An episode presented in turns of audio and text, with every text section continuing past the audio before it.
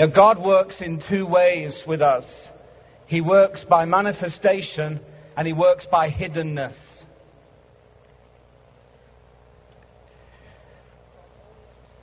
God always works from the inside to the outside. Once He's come to us, once He's invaded our heart, He is seeking to get out of our spirit that which He has lodged there by His grace and by His mercy. And the promise of God upon each one of us is this that I will never leave you nor forsake you. Hebrews 13:5. He said similar things to Moses and Joshua in Deuteronomy 31 and Joshua chapter 1 verse 5. Jesus said in Matthew 28, Lo, I am with you always. The Bible says that God himself is our hiding place. Psalm 17:8 says, "I'll keep you as the apple of your eye. Keep me as the apple of your eye. Hide me in the shadow of your wings." Psalm 31:20, "You hide them in the secret place of your presence from the conspiracies of man." And listen, if you're going to be a prophetic ministry, you have to know that one by experience. Psalm 91 talks about the shelter of the Most High hiding under his wings, God being our refuge, our fortress, our dwelling place, that we are abiding in his shadow. John 15 talks about abide in me and I will abide in you. Psalm 32 7 says, You are my hiding place. You preserve me from trouble.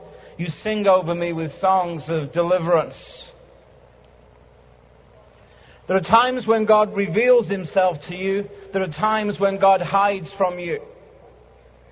And the purpose of hiddenness is to connect us with God's wisdom, which is the revelation of who He is and how He likes to work in our lives. Job 28. He says, Where does wisdom come from? Where is the place of understanding?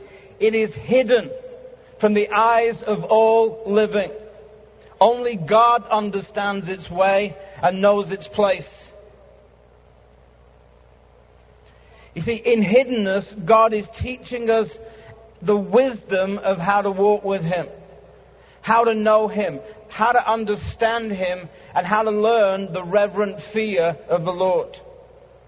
Psalm 51, David said this You desire truth in the inward parts in the hidden part, make me to know wisdom. You see, in hiddenness, the wisdom of God is being revealed to us. You see, in manifestation, God invades our time space world with Himself, with His presence. And He touches us and He blesses our life. And we feel Him in tangible, physical, emotional ways because He's restoring our soul. So in manifestation, He comes to you and he impacts you and he touches you. But in hiddenness, he, move, he withdraws from you to pull you into his sphere, into his realm. Because you have to know how to walk with God in both places. You have to know how to walk with Him in the physical and how to walk with Him in the spiritual. So a hiddenness is about God withdrawing from you, but pulling you into His realm, His dimension, so that He can speak to you. In manifestation, He's blessing you. In hiddenness, He's building something into you. In manifestation, He's touching your soul. He's blessing your body. But in, in hiddenness, He's building the interior walls of your castle, of your heart. He's building something into you. So in hiddenness, He draws us into His world by closing off our capacity to physically and emotionally experience His presence. And in hiddenness, He teaches us how to perceive Him by the Spirit. He shows us how to look for Him in faith. He shows us how to believe His Word and stand on that Word, and how it opens up a whole new dimension of life and perception. See, in manifestation and hiddenness, God is present, but He's present in totally different ways. How many of us know that God invented hide and seek? See, when God hides from you, He gives you a promise. If you look for me, you'll find me. But you have to look for Him in a different way with your spirit than you do with your soul. And that's what draws you into that secret place of the Most High God. 1 Corinthians 2, I was grateful for Michael just uh, reading that uh, passage out last night as uh, introducing me because in many ways I do feel it does define where I am, who I am, where I'm coming from, and the way I choose to live, and how I love living in this place, this secret place of the Spirit. It's one thing, I am an introvert by nature. I love my personality. I like being quiet. I like being still. I like being reflective. I don't have a lot of things to say. I never wanted a public ministry. But the Lord said, if you will do this thing for me, I'll help you to enjoy it. So when I get up on a platform, I feel like an extrovert. But I can't wait to finish so that my introversion can come back. So people think I'm a schizophrenic because I'm one thing on a platform and another thing out there. It's just that I never wanted this place.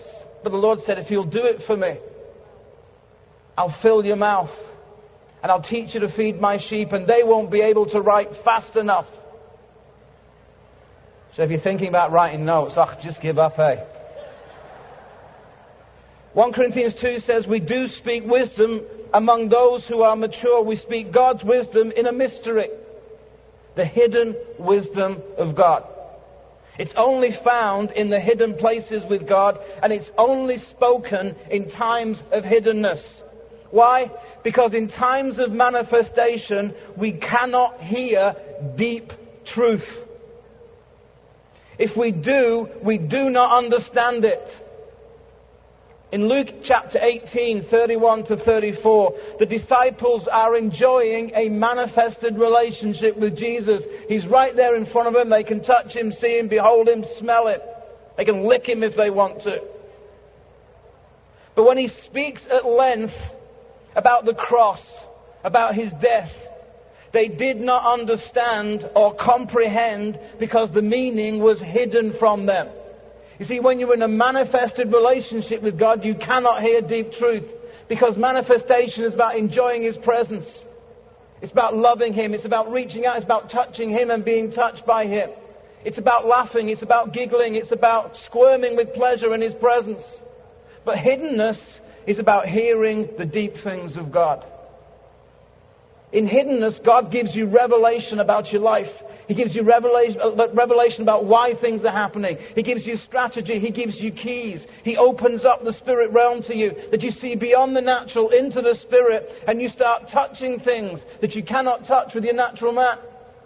And you learn how to live from the inside to the outside. See, the Holy Spirit is here, is sent to promote the internal development of the inner man of the Spirit. There's a wisdom that comes from above that cannot be gained by academic study.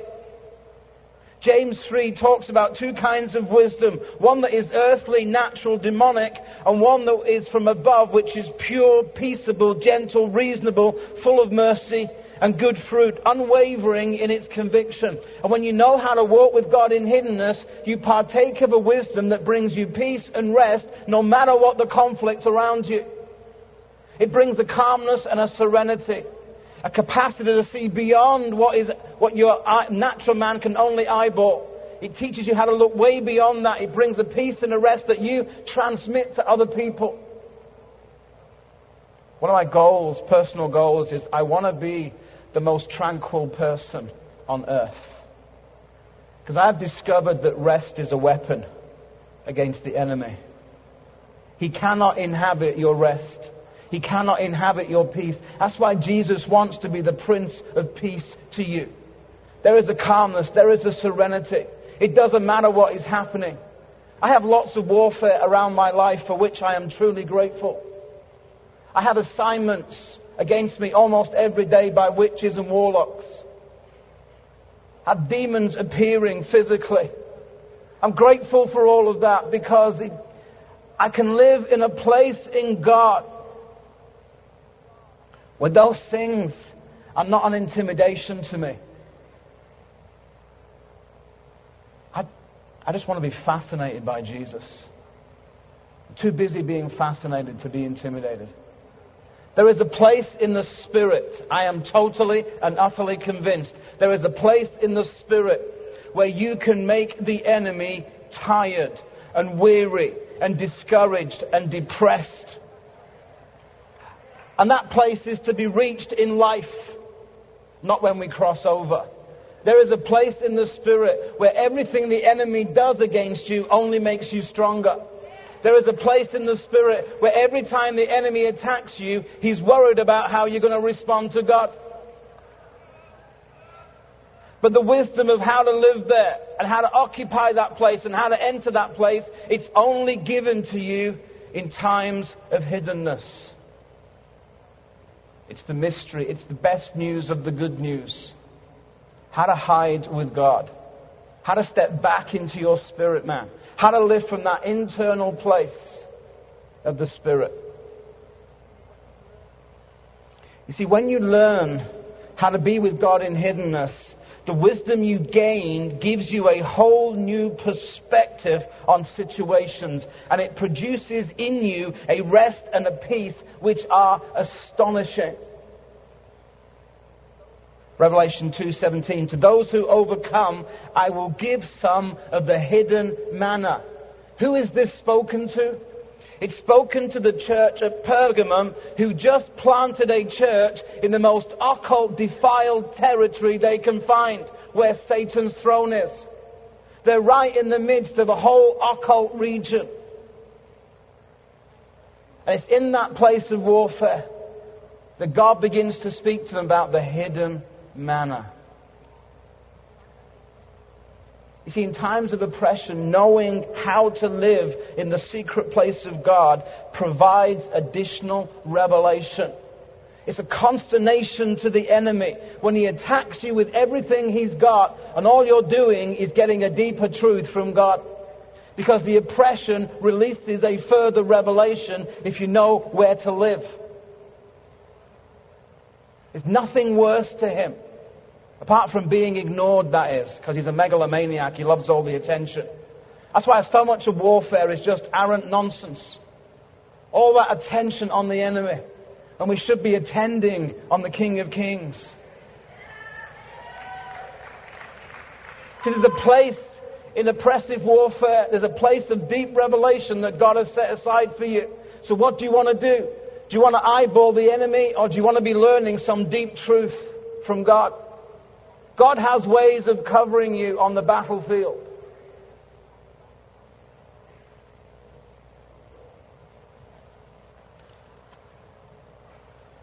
We will only overcome if we allow ourselves to be developed internally.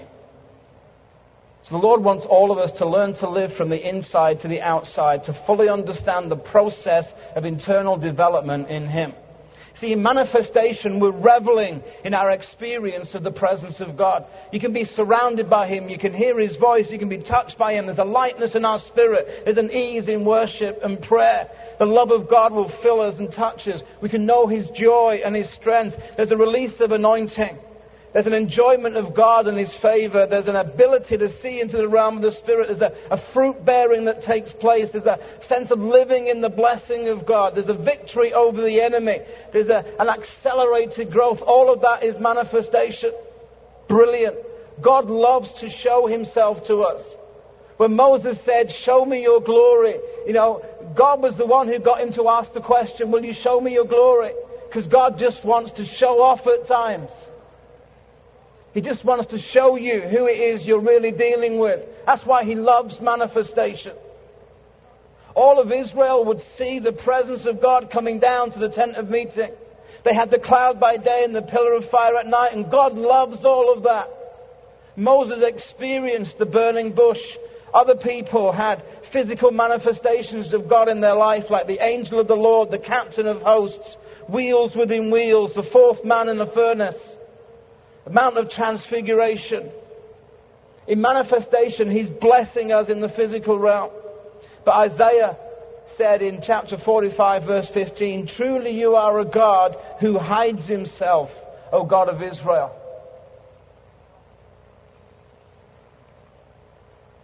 In hiddenness, he's still there. But he's hiding. He loves to hide as well as to be our hiding place.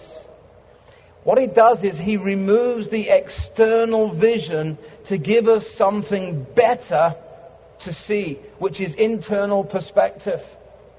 Remember, when we're talking about hiddenness, we're talking about living in the deep places of the inner man of the Spirit. A place where we can turn and yield inwardly. Because we're living from the inside to the outside.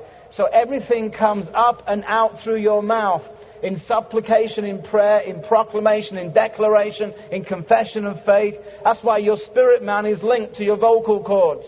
Whatever's in your spirit man has got to come out through your mouth. That's how you know it's there.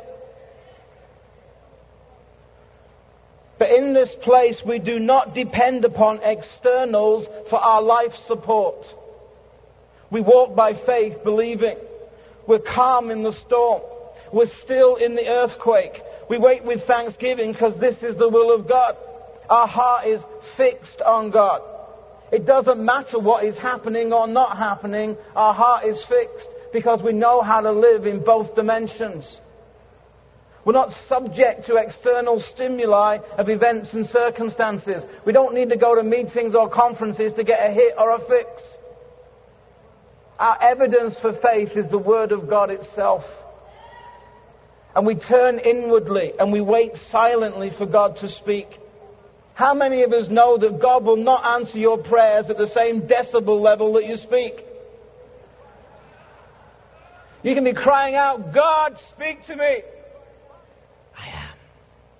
Father, please say something. I need to hear your word. I know. Father, please, will you say something? Shut up. Why does God whisper? It's because He's teaching you to listen. Still small voice. See, manifestation, we enjoy and experience the Lord, which blesses the body, but in hiddenness, we are promoted to new levels of insight and revelation, which build the house of God on the inside of us. He removes the visible in order to create new vision within us, teaching us to walk by faith, not by sight, teaching us to live inwardly, helping us to believe in the promise, I'll never leave you nor forsake you. And the great thing about God is He always hides in plain sight. I used to play hide and seek with my sons. And my son Ben, who was about six or seven at the time, I had a son Seth, who was about four or five. I used to play hide and seek. Now, with Ben, because Ben was quite a shy, nervous child, if he couldn't see me, he's more inclined to burst into tears. So with Ben, I always had to make sure that certain parts of my anatomy were sticking out. Because then if he turned around and if he located that part of me that was visible, he would be okay. Seth played the game by different rules. I say, Seth, you go away and count to a 100 and I'll hide. Okay, Daddy. So he'd count to a 100, which was basically 1, 2, miss a few, 99, 100. You had to be really quick when Seth was playing with you. So I would dive behind some place. Then Seth would say, Okay, I'm coming, Daddy. And he would go off and hide. And so I'd be in my hiding place for half an hour thinking, Where is this child? And then, so in the end, I would go looking for him. And when I found him, he would say, Ha, caught you.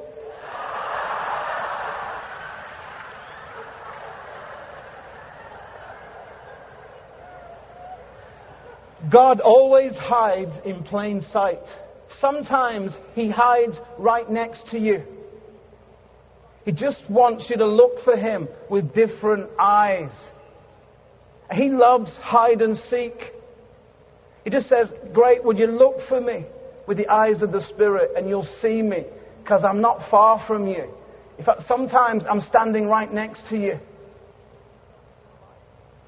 So many of us go through life every day unobservant in the Spirit. Not God conscious, not seeing God. Walking with us, but we don't know it.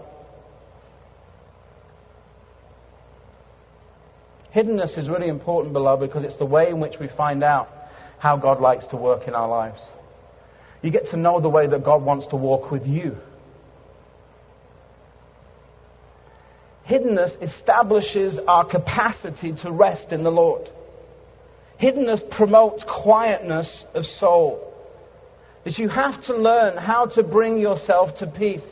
Uh, generally speaking, I can bring myself to peace in less than 30 seconds, no matter what is going on, because it's just a discipline. You can do it because God wants you to do it.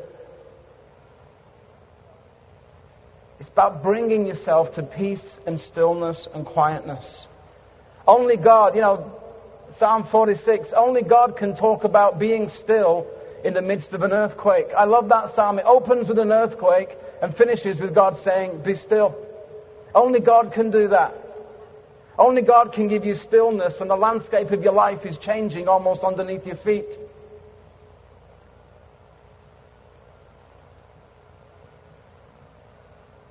I remember a number of years ago in the late 1970s, the Lord said to me, Great, take a deep breath. You're not going to feel my presence for the next two years. Because I need to teach you this discipline. Because, son, if you don't learn this discipline, I can only use you in very limited ways. I need you to learn about hiddenness. I need you to learn about how to walk with me in the Spirit. I need you to learn how to live in the inner man of your spirit. So I'm not going to reveal myself to your soul for two years. I'm not going to touch you. You're not going to have any emotional or physical connection with me for the next two years. It took me six months to stop whining. Kind of figured that if I whined enough and combined it with fasting, he might change his mind. Fat chance. So I had to set myself to learn how to live by the Spirit, how to believe that God was there simply because He said He would be, and how to depend upon the Word for my very life and breath. And I could pray for people and everyone would fall over, I wouldn't feel a thing. I'd be in the midst of worship where incredible things were going on, I wouldn't feel a thing. Day after day learning to come to a place in the inner man of my spirit where I could feel the presence of God on the inside, though my soul would be unmoved. Learning to believe that God was there, bringing myself to peace and stillness and quietness day after day, sometimes through attack after attack, because God allowed certain attacks to be orchestrated against me so that I could learn how to live in hiddenness even when the enemy was charging around being foul. I remember one day on tour, just I had these like blank postcards I had in my you know in my briefcase, and I just one day I sat down and I wrote the address of the hotel where I was staying, and on the message side I wrote, "Dear God, wish you were here love Gray. Because that's how I felt. Then I stuck it in my Bible. And a couple of days later, I'm fumbling for my Bible. I knock it on the floor. This postcard floats out. And on the message side, it says, It was written, Dear Graham, what makes you think I'm not? Love God. I wrote, Dear God, wish you were here, love Gray. Message I got back was, Dear Gray, what makes you think I'm not? Love God. And I looked at it for like five minutes. I saw it physically change back to my handwriting. I never felt a thing. Then a while after that, I'm asleep in bed. I went to bed, I know, about 11 o'clock, unusual for me because I don't sleep much. Went to bed at 11 o'clock. And suddenly I woke up and the presence of God is in the room. I mean, it's like almost suffocating me like a blanket. I turned, I don't know why, I turned, I looked at the clock, it's 12.01. And I suddenly realized it's two years to the day. And he's in my bedroom, and I hear this voice saying, Get up, son, we've got things to talk about. And I realized that he'd missed me as much as I'd missed him. Because God is very tactile, he loves to touch. But from that point, I was on this journey of how to turn and step back into the inner man of my spirit. It's interesting, you know, watching people in renewal. I used to go into churches and everyone would come forward and full blown renewal, and there'd be people who, as soon as you touched them, they were off like an octopus on crack. and then other people would stand there totally still, like a, a rock of sanity in an ocean of madness. And then people would take these guys off to a, a room somewhere and try and deliver them. And so I trailed after these guys, all those right now who are not feeling the presence of God, just go into this room. And so I trailed off because I wanted to know what they were doing. And they were trying to get these guys delivered. So I went back out and I said to the leader, listen, this is not a deliverance issue. These people are in manifestation. That's why when they get touched, they're all over the place quickly. But those people are in hiddenness. Something different is happening to them. Can you give me those people for a few evenings? I just began teaching them that when you're in hiddenness during renewal, something different is happening to you. I remember my wife being in, uh, in this whole season of, of renewal and nothing really happening to her. And I said, sweetheart, she said, what's wrong with me? Am I some kind of second class believer or something? Is there something wrong in my life? And I said, no, sweetheart, I believe you're in hiddenness right now, so it's going to work differently for you. She said, well, what should I do? I said, well, this is what I think you should do. You should, when you come down, let people pray for you. If nothing's happening, just voluntarily let yourself go down on the floor. And when you're lying on the floor, this is what I want you to do. I want you just to begin to ask God questions in your hiddenness. One of the questions you should ask Him, sweetie, is Father, what is it in me that you most want to change right now? And interact with the Holy Spirit and just begin to pray and say, Touch this thing in me. So that I am changed from the inside. Touch this thing in me. The second question you can ask is, Father, what is it about you that you most want to reveal to me? I said, sweetheart, when you go down there, take a notebook with you. Because God will begin to speak to you. And I started training these people how to be in renewal in hiddenness. And so we had this like writing side of the building. But everyone came and laid on the floor and we prayed with them and they had their notebooks and they had a great time because they, God started to speak to them about Himself. And they began to get changed. God began to do open heart surgery on them with no one there praying. Because in that hiddenness, in that secret place, God began to meet with them. And I said, sweetheart, also when you do those two questions, do a third one. Like, talk to God about the call of God upon your life. And let God speak to you about it. Let God breathe something into your spirit about your call. And if there's any particular thing right now you want to pray for, ask Him because you've got favor there. And she began asking the Lord, because she was a teacher at that time, would you please save some of my colleagues at school? And over the next eight months, when she was in that cycle of hiddenness, six of her friends at school all came to know Christ. See, God's doing something. God was building something into her. Over here, He's blessing people physically. Over there, He's building something spiritually.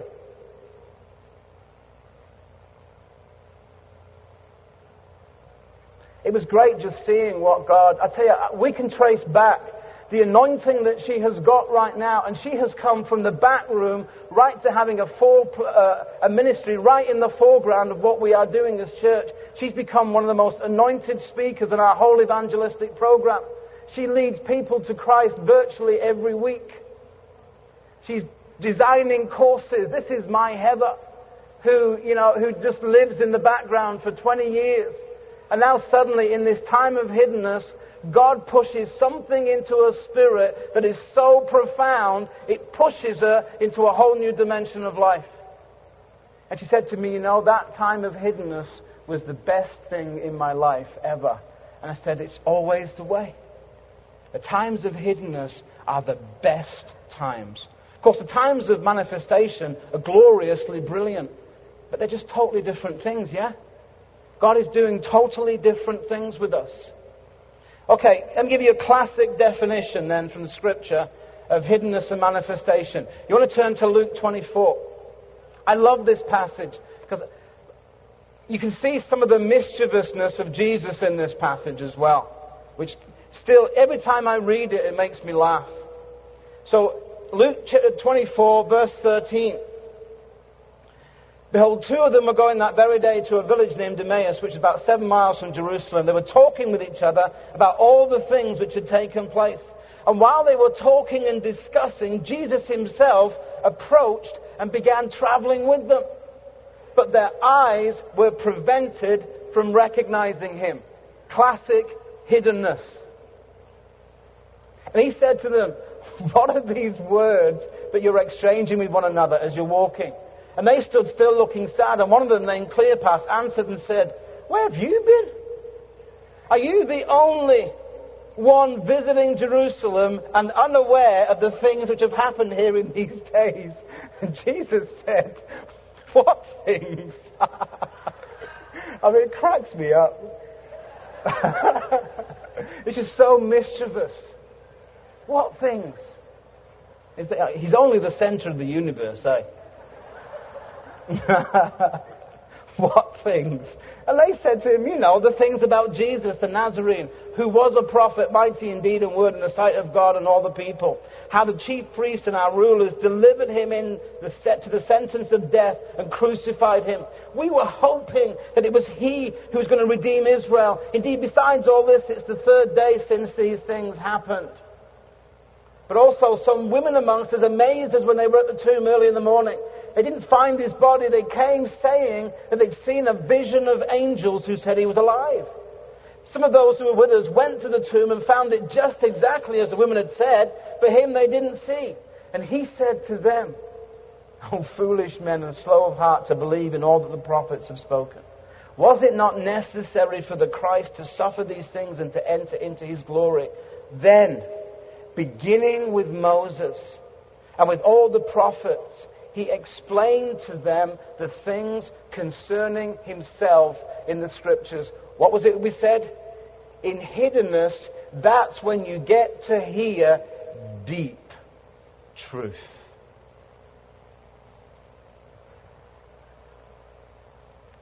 And they approached the village where they were going, and he acted as though he were going further, but they urged him, saying, Stay with us for it's getting towards evening, the day is nearly over, so he went in to stay with them. And when he had reclined at the table with them, he took the bread and blessed it, and breaking it, he began giving it to them, and their eyes were opened, and they recognized him, and he vanished from their sight. And they said to one another, Ah, it's like a Homer Simpson moment. Don't! Ah, oh, no. Were not our hearts burning within us while he was speaking to us on the road? While he was explaining the scriptures? You know, I knew something was going on, I just couldn't figure out what it was. They got up that very hour and returned to Jerusalem and found gathered together the eleven and those who were with them. They saying, The Lord has really risen and he's appeared to Simon. They began to relate their experience on the road and how he was recognized by them in the breaking of bread. He was with them, but their eyes were prevented from seeing him.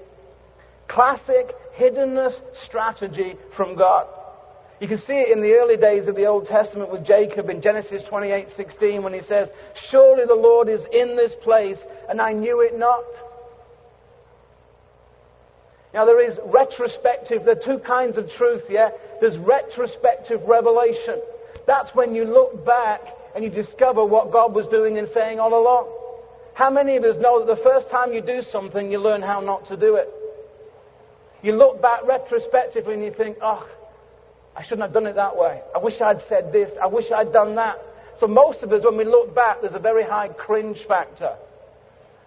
Sometimes a cringe factor of 10. Oh God, did I really say that? I am so sorry. I was still apologizing for one particular thing 10 years after it happened.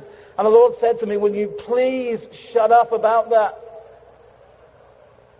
I'm bored out of my tree. Every time you say that to me, will you please stop it? Retrospective revelations when you look back and realize what you could have done, what you should have done.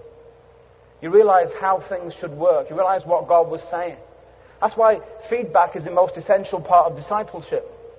Helping people to look back and discover truth. But there's a better truth than that. It's called progressive truth. That's when you are in the circumstances right now and you're understanding right now what God is saying and doing. And in progressive truth, you are walking out the truth as you go and it gives you a different energy and a different faith and a whole different perspective. And when you're walking in progressive truth, you can change everything around you. Because as you are walking out in the truth, other people will get drawn in to that kind of spirit. Progressive truth.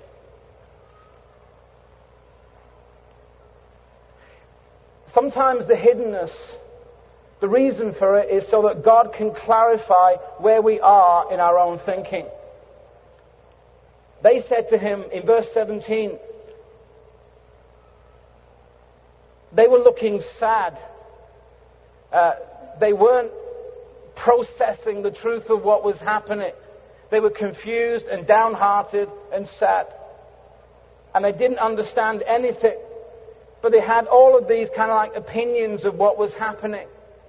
And in times of hiddenness, God wants to clarify how you should think. Sometimes, you know what it's like? You get these, you have these endless discussions with no revelatory breakthrough. And all you do is establish the paradigm that you first started with. So when you don't understand something, you talk about it endlessly and get absolutely nowhere, which is what was happening with these guys on the road. They were discussing stuff, uh, and uh, uh, all the time they were discussing, they were getting more and more sad and downhearted. They had no true supernatural, spiritual perspective to help them process events. So you're almost bound to come to some kind of soulish analysis. Understand this though, being sad and downhearted is one of the signs that people are not processing their hiddenness in God. They're not processing it in cooperation with the Holy Spirit. But our sadness does not deflect the Lord from His objective. In my two years of going through this profound time of hiddenness, God was not deflected by my whining. I need you to learn this. So I'm going to carry on with the lesson. You just better catch up, son. Many times we are sad in times of hiddenness until we process it properly. Then we can rejoice in the Lord.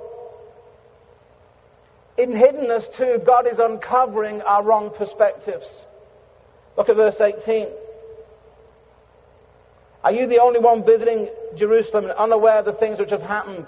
He said, What things? They said, You know about Jesus the Nazarene, who was a prophet but they'd been with the guys who, when they were there acknowledging him as the Son of God, they'd been there and the times when people said, You're the Christ, and he said, Shut up, don't tell anybody. And now suddenly he's downgraded to a prophet who was a prophet, mighty indeed and word in the sight of God. We were hoping that it was he who would deliver Israel. I Have a wrong perspective. A point when Jesus said to his disciples, Who do people say that I am? There were four distorted images that came out. Some said you're Ezekiel, some said you're uh, Jeremiah, one of the prophets, this, that, the other. And he looked at them and said, Who do you say that I am? Jesus is not having an identity crisis here. He knows that you can only progress in the Spirit when you know Him as He really, really is. Here, these guys have both got a distorted image of who Jesus was. So God has to shed light on our ignorance about who He is and what He's doing. So God has to uncover what you're not seeing. That's what Jesus spoke at length about himself in the scriptures.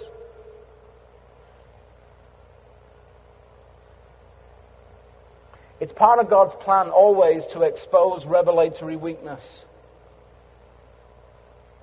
It's a part of our training, it's a part of our equipping.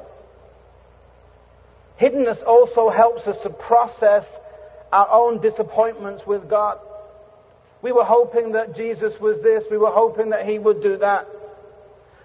Often our hopes and expectations about God are built on very shaky thinking, and they need to be pulled down. And you understand that Jesus overturned several major expectations of the Jews. Firstly was the manner of his coming. He came as a servant, not a king. Secondly, the people that he came for. He came for Gentiles, not just the lost house of Israel. Thirdly, his main purpose in coming, he came to build a spiritual kingdom, not just to rescue Israel from the Romans. Many people were disappointed with him. Everyone thought the Messiah would do more to rescue Israel. Even after a 40 day conference with the risen Christ, how would you like that? You're in conference and your teacher walks through the wall and says, Good morning, class. After a 40 day conference with the risen Christ, what was the only question they asked? Excuse me, boss, but does this mean you're restoring the kingdom to Israel? No, it flipping well doesn't. Man, on the one hand, it's quite nice to see that they're just as stupid as we are. But God has to process our disillusionment from the inside to the outside so we can get rid of it.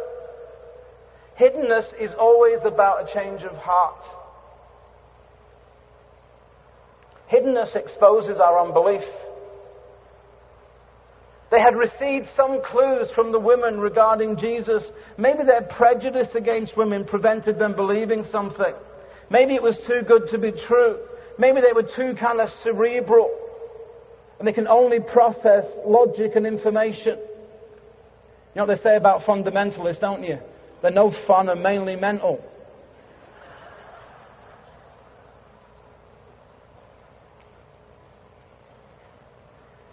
In times of hiddenness, God begins to answer the questions in our hearts. He begins to instruct us in His ways and His thoughts. See, in times of distress, we do not seek the hidden part.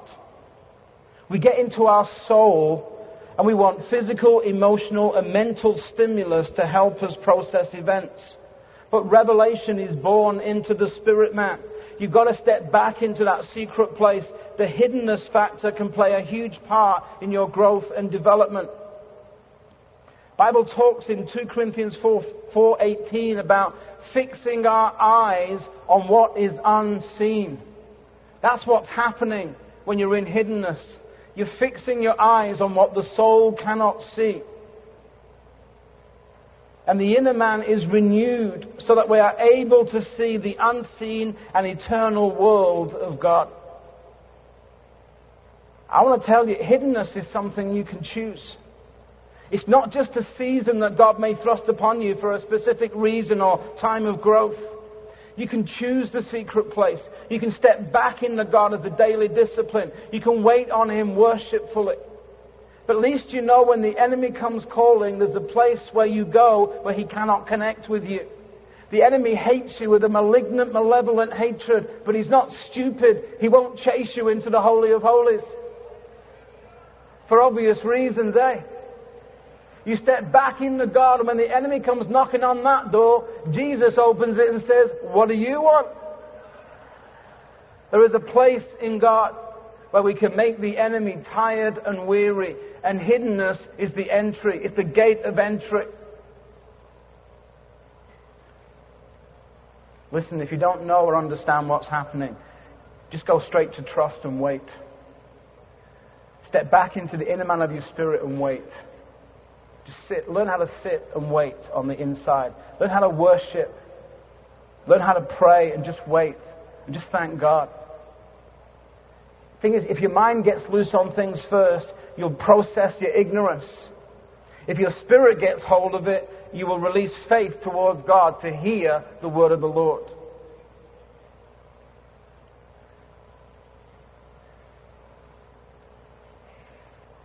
Disciples ignored all the signs. They had the heartburn. They ignored all the signs. They were not used to hiddenness. They only wanted manifestation. God is bringing us to a place where we can meet Him in either place. We just know that we have to respond differently. Sometimes we're looking for the answer in an experience, a manifestation. At times, God is teaching us by hiddenness, and He's expounding the reasons why things are happening, why certain things are necessary, why He's working in this particular way. In hiddenness, God talks about Himself. He reveals His own heart to you. And the, it's a revelation of God to you personally. Let me say again. In manifestation, He's invading our time space world with His presence. In hiddenness, He's drawing us into His realm of the Spirit. In hiddenness, God always wants to go further than we do. Jesus wanted to go further, but they urged him to stay. Sometimes we miss out. If, if all you ever want is manifestation, you want God to stay with you, but He's got a particular place He wants to take you. And we actually curtail the work of the Spirit when all we want is manifestation. When you know how to walk in both, you can walk at the pace that God sets to the dimension that He's provided for you. There's a stamina that comes through hiddenness. Listen, beloved, if our capacity to enjoy hiddenness is limited, our experience of God will be limited also. At first, when you become comfortable with God in hiddenness, you will feel, find yourself going further than you ever thought possible in the circumstances that you're presently in. The Lord takes us an extra mile in terms of revelation. We experience a bigger breakthrough because in hiddenness we discover God's desire to show us mysteries. Because He loves to reveal Himself. In this instance here, I believe Jesus had to manifest Himself prematurely because they were in danger of missing the point. Sometimes our desire for manifestation and blessing can reduce our capacity to be built up in the spiritual realm. As soon as they saw him, they began to rejoice. Ah, it's an aha moment. Everything's much clearer now. Ah, so now I understand. Right, so that's what that, so that means, oh boy, we better go back to Jerusalem and tell the boys. spoke last night about 2 Kings 6, Elisha and his servant. Elisha is someone who knows how to live with God in hiddenness. His servant doesn't. So his servant has incredible limitations. All he sees is an enemy attack. All he sees is the danger to himself. All he's in touch with is what this is going to mean to him, what is, what's going to happen to him, how he's going to suffer. But when you're living in hiddenness, you see way beyond that. You don't see the danger, you see the opportunity that's arising.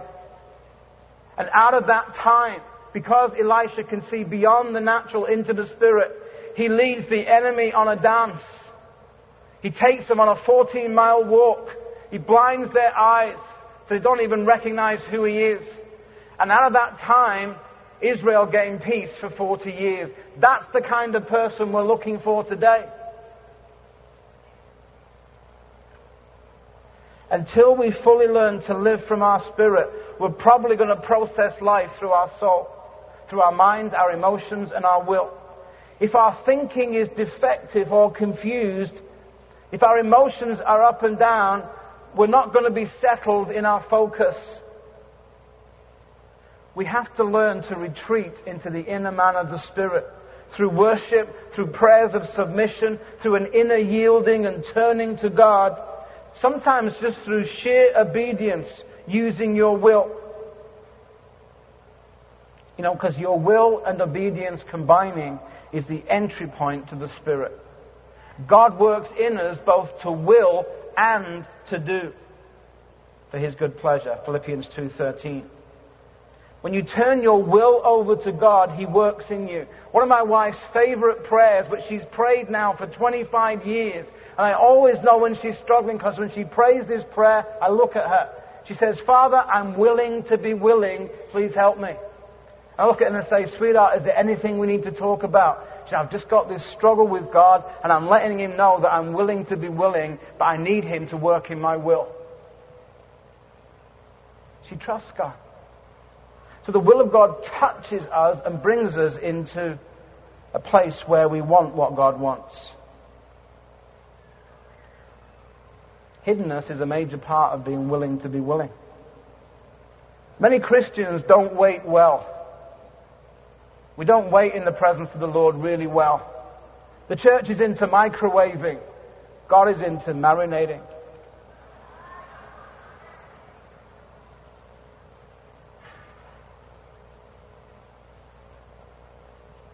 The more you can flow with God in hiddenness, the more we realize God's presence in all things.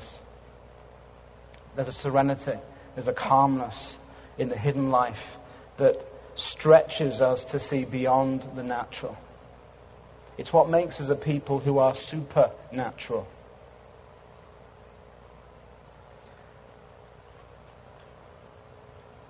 Other examples of hiddenness and manifestation. What about Mary in the garden, John chapter 20?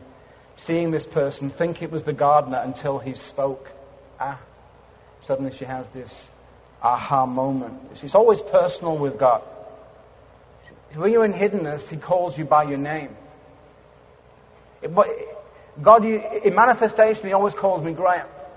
But in hiddenness, He always calls me what my best friends call me, which is Gray. And I said, well, look, why is that? And it's because he's deeply personal in hiddenness. It's just something, he's connecting you with himself in a deeper way. About Paul being buffeted by the enemy in 2 Corinthians 12. All he wants is the manifest presence of God to deliver him. So he's crying out for deliverance. But God wants to use this situation to teach him about hiddenness to bring him into a whole new place of living in the grace of God.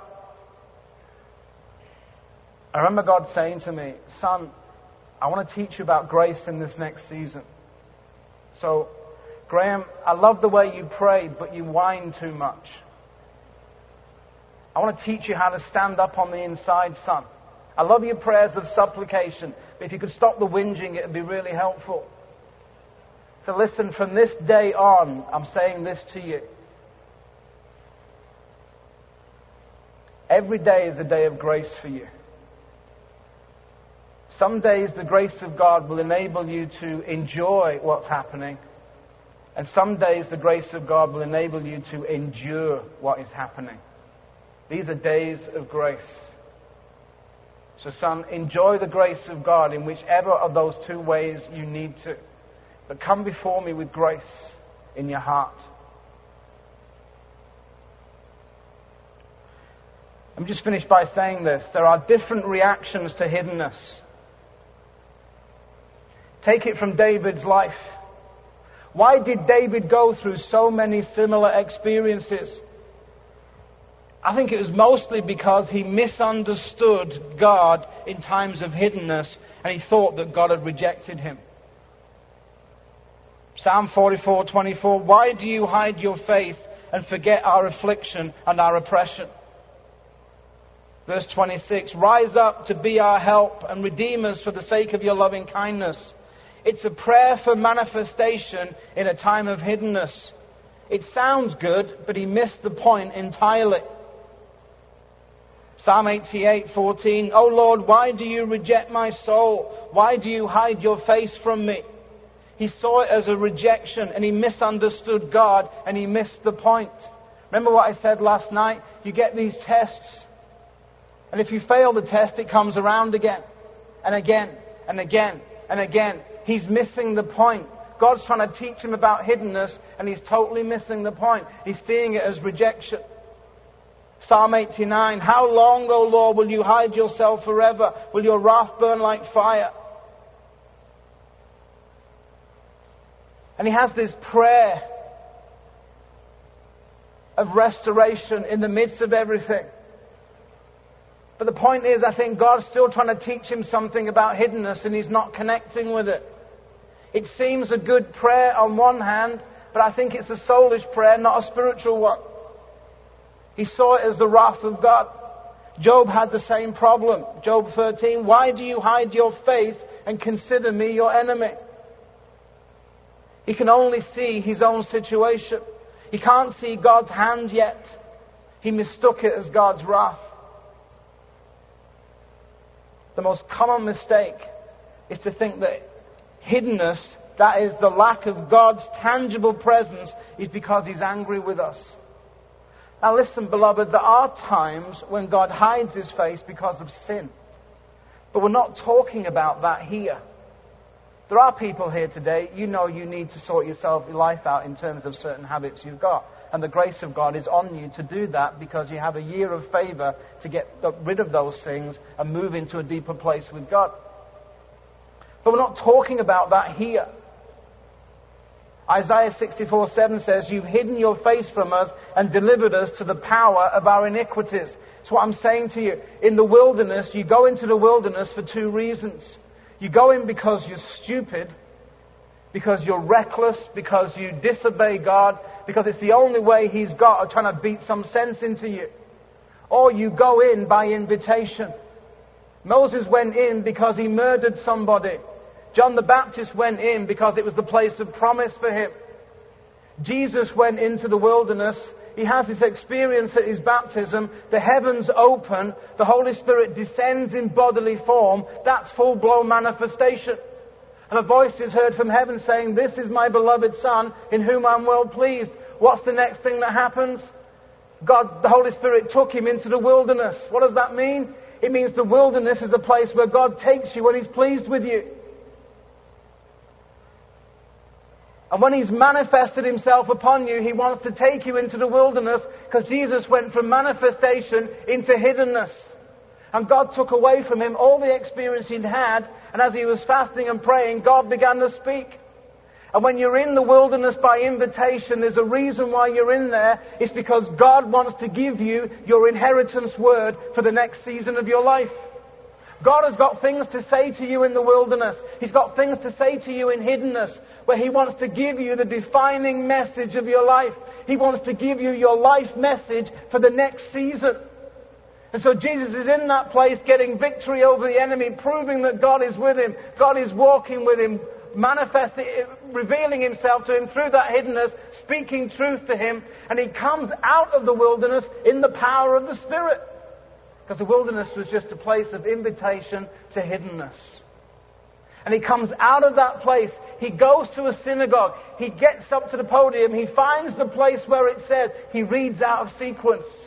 And he finds the place where it says Isaiah 61. He reads out that passage, he closes the book, and he looks at them and says, Today this word is fulfilled in your hearing. Why? Because it was his inheritance word. You see, in hiddenness, God's going to give you a word for the next season of your life that will define your ministry in that next stage. I have loved every one of my wilderness experiences. I have to be dragged kicking and screaming back into reality. I love the wilderness. I love hanging out with God there. I love it. It's, about, it's a place where you connect with angels. You connect with a power that's way beyond you. You connect. There's no distractions in the wilderness. The wilderness is great when God invites you in. It's not so cool if you've been stupid. So the prophet goes from Mount Carmel. Elijah goes from Mount Carmel and he starts running in fear of his life and he ends up in the wilderness sitting under a tree thinking, that's it, I want to die. And the Lord says to him, what are you doing here? He wasn't supposed to be in the wilderness. God said, get yourself down to that mountain. I've got things to say to you. Some of us are in the wilderness right now and you're not supposed to be here. Just here because you've done something silly, or just because God can't get hold of you any other way. I have had eight wilderness experiences in 27 years, and I have loved every single one of them. Each time God has given me a passage of Scripture, an inheritance word that has defined the next stage of my walk with God and my experience with God and my ministry. It becomes part of your life message.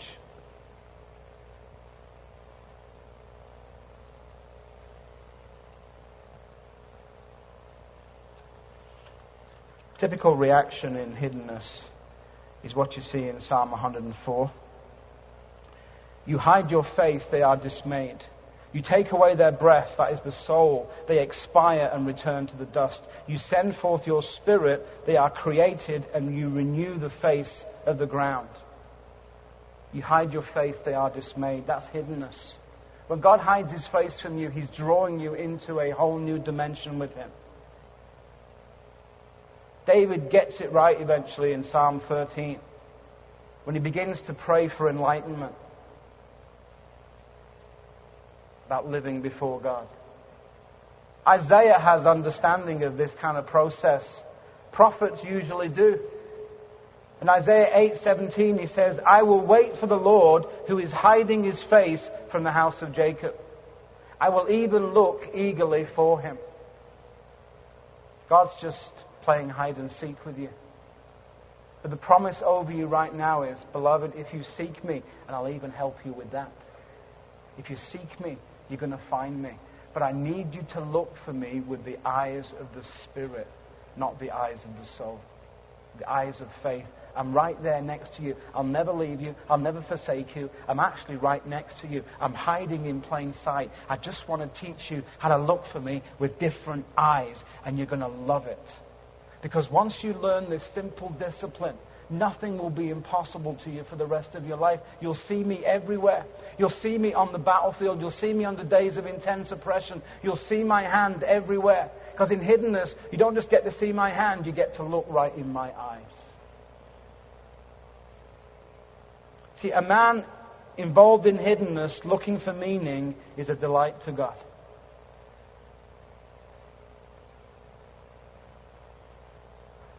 Father, I thank you. We could go on and talk about windows of the soul, but I'm going to quit there because we can pray.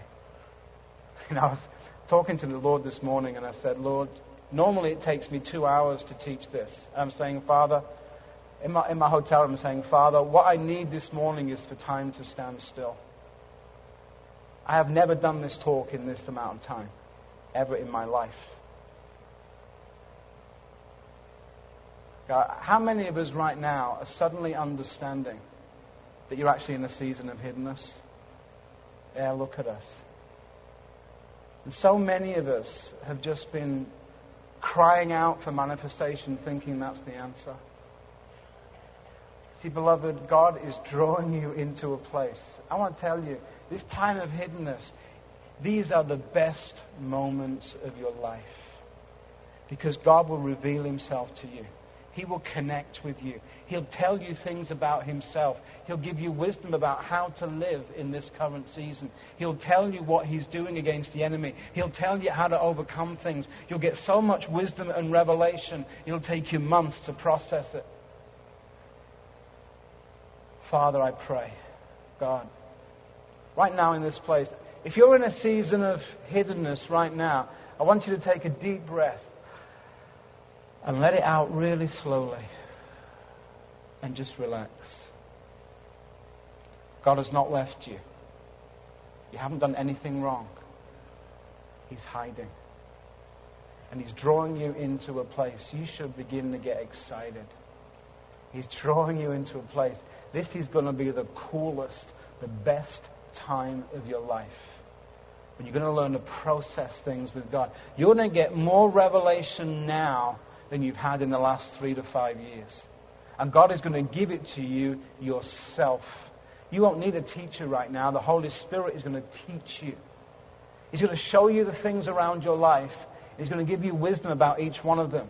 And you're going to look at it and think, oh, right, that's what I need to do. You're going to learn how to stand up in certain situations. He's going to tell you things about himself. You're going to discover more about God personally in this season of hiddenness than you have maybe in the last five or ten years. These are profound times of revelation. I want you to enjoy this time. So, what we're going to do, just in a time of ministry, I would like the staff from uh, IHOP just to come out. And I want to pray for you guys. And then, wherever you are, just come out. Just come out.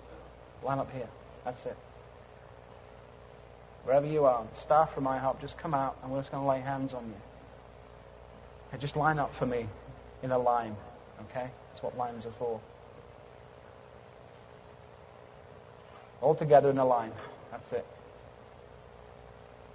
Great. One single line. Excellent. Just line up down this side as well. I'm going to pray for you guys. What I want you to do is take your glasses off if you're wearing glasses.